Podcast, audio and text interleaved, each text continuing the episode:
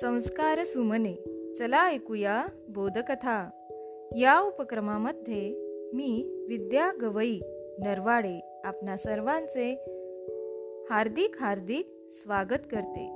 बालमित्रांनो आपण ऐकत आहोत सादाको आणि कागदी बगळे ही कथा. या कथेचा आजचा आपला शेवटचा दहावा भाग. चला मग ऐकूया.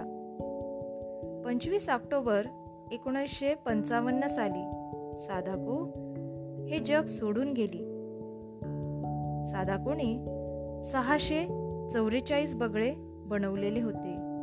परंतु उरलेले तीनशे छप्पन्न बगळे तयार करणे बाकी होते. तिच्या वर्गमित्रांनी तीनशे छप्पन्न कागदांचे बगळे तयार केले. अशा प्रकारे एक हजार बगळ्यांची संख्या पूर्ण झाली. हे बगळे सादाकोच्या सोबत दफन करण्यात आले. अशा प्रकारे तिची इच्छा पूर्ण झाली. अनेक वर्ष तिची आठवण लोकांच्या हृदयात चिरंतर राहणार आहे. सादाकोच्या अंत्यविधीनंतर तिच्या वर्गातली सगळी मुलं एकत्र जमली. सादाकोने वेळोवेळी तिच्या मित्रमैत्रिणींना पत्र लिहिली होती. ती सर्व पत्र गोळा करायचं ठरवलं. पुढे सादाकोच्या या पत्रांचं एक पुस्तक प्रकाशित करण्यात आलं. त्या पुस्तकाचं नाव कोकेशी ठेवलं. सादाको दवाखान्यात असताना तिच्या मित्रांनी तिला एक बाहुली भेट दिली होती आणि त्या बाहुलीचं नावही कोकेशीच होतं. सादाकोच्या पत्रांचं हे पुस्तक जपानमध्ये सगळीकडे पाठवलं गेलं. अशा प्रकारे सगळ्यांना सादाको आणि तिच्या एक हजार कागदी बगळ्यांची माहिती झाली.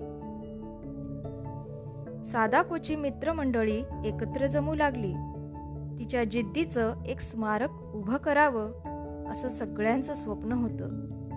सादाको आणि तिच्यासारखी अनेक मुलं भयानक बॉम्बमुळे मृत्यू पावली होती. या सर्वांचं एक स्मारक उभं करावं असा विचार पुढं आला. देशभरातील तरुण मुलांनी मदतीचा हात पुढे केला. पैशांचा पाऊस पडला आणि त्या सर्वांचं स्वप्न प्रत्यक्षात पूर्ण झालं. एकोणीसशे अठ्ठावन्न साली हिरोशिमाच्या शांतीबागेत सादाकोचा पुतळा उभा राहिला. ग्राईंच्या डोंगर माथ्यावर. निडर सादाको उभी होती. तिच्या हातात पंख पसरलेला सोनेरी बगळा होता. तिच्या स्मृतीप्रित्यर्थ बगळ्यांचं मंडळ स्थापन केलं गेलं. सहा ऑगस्ट हा शांती दिन. या दिवशी आजही हजारो कागदी बगळे सादाकोच्या पुतळ्याजवळ तिची आठवण म्हणून ठेवले जातात. बगळे वाहताना प्रत्येक जण एकच सदिच्छा व्यक्त करत असतो. जी सदिच्छा सादाकूच्या पुतळ्याच्या चौथऱ्यावर कोरलेली आहे ती अशी आमचा हा आक्रोश आहे हीच आमची प्रार्थना जगात या शांती लाभो. बालमित्रांनो लाखो लोकांसाठी प्रेरणा ठरलेला सादाको आणि तिला जगण्यासाठी बळ देणाऱ्या कागदी बगळ्यांची ही कथा या ठिकाणी आपण ऐकली. उद्या पुन्हा भेटू एका नवीन कथेसह. तोपर्यंत घरी रहा सुरक्षित रहा आणि मास्क वापरा. धन्यवाद.